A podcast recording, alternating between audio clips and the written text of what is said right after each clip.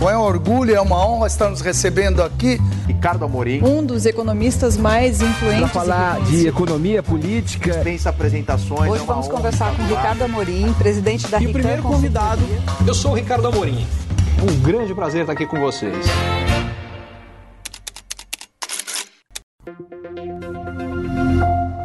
A primeira reforma que o governo Lula deveria realmente focar é uma reforma administrativa ampla e significativa. Uma reforma eh, administrativa, em primeiro lugar, é uma questão de justiça no Brasil. Nós temos cidadãos no Brasil que são de primeira e de segunda classe.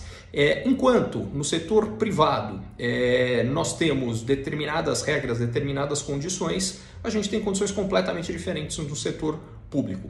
Na prática, na média, segundo um estudo do Banco Mundial, cada funcionário público ganha funcionário público com a mesma qualificação, com o mesmo tempo de experiência, exercendo a mesma função, ganha na média duas vezes o que uma pessoa fazendo a mesma coisa na iniciativa privada ganha. O que obviamente não é justo, porque o que paga o salário desses funcionários públicos são os impostos que todo mundo, e a grande maioria está na iniciativa privada, paga. É, e, em segundo lugar, e esse sem falar de casos extremos de privilégio, como o que a gente acabou de ter agora. Por exemplo, a gente acabou de ter uma decisão que uh, não apenas, que é o quinquênio, que não apenas a cada cinco anos juízes federais têm um benefício adicional de 5% do seu salário, mas isso foi uma decisão retroativa que faz com que na prática, retroativa a 2006, com que, fa que faz com que na prática esses juízes vão receber até 2 milhões de reais a mais. E isso deixa claro uma outra coisa, que o desafio fiscal que o governo recebe vem de um excesso de gastos públicos e de gastos públicos de péssima qualidade. Em particular, um outro estudo do Banco Mundial mostra que de todos os programas sociais brasileiros, que se eu não me engano são 17, apenas dois beneficiam, de fato merecem ser chamados de sociais, porque eles beneficiam mais os mais pobres do que os mais ricos. É, os outros 15, a gente tem mais gente entre os 20% de renda mais alta no Brasil sendo beneficiado pelo projeto chamado de social do que entre os 20% mais pobres.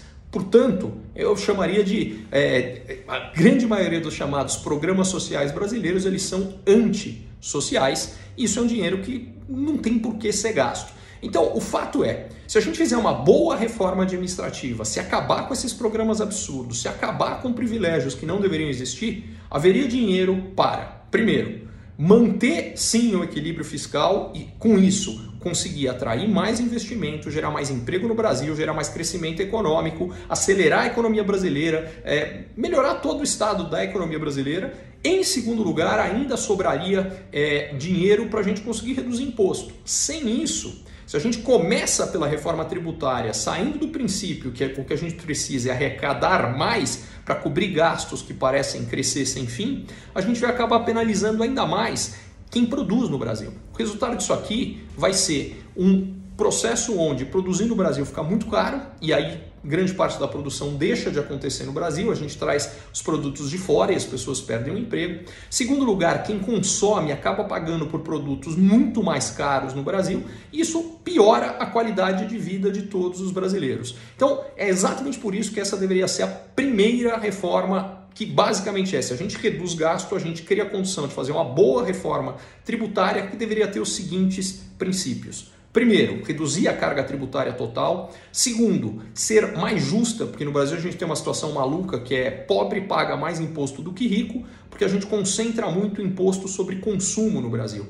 E como toda a renda do mais pobre é gasta em consumo, toda ela paga imposto sobre consumo. O mais rico tem uma parte da renda que é poupada e não paga imposto sobre consumo. Na média, quando a gente soma todos os impostos, os mais pobres pagam mais impostos no Brasil. Isso é um absurdo, precisa acabar. Como é que a gente faz isso? É menos imposto em cima de consumo e mais imposto em cima de renda. Agora, fazer isso não deveria significar, mais uma vez, um aumento da carga tributária total, até porque se a gente reduzir imposto em cima de produção e de consumo, a gente vai ter uma economia mais competitiva, vai produzir mais no Brasil, gerar mais empregos, isso, mais uma vez, fortalece toda a economia brasileira.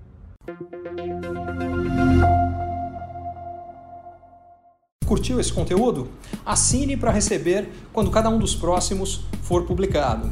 E Se de repente você achar que algum colega, amigo ou alguém da sua família pode gostar também, lembre de compartilhar. Até a próxima!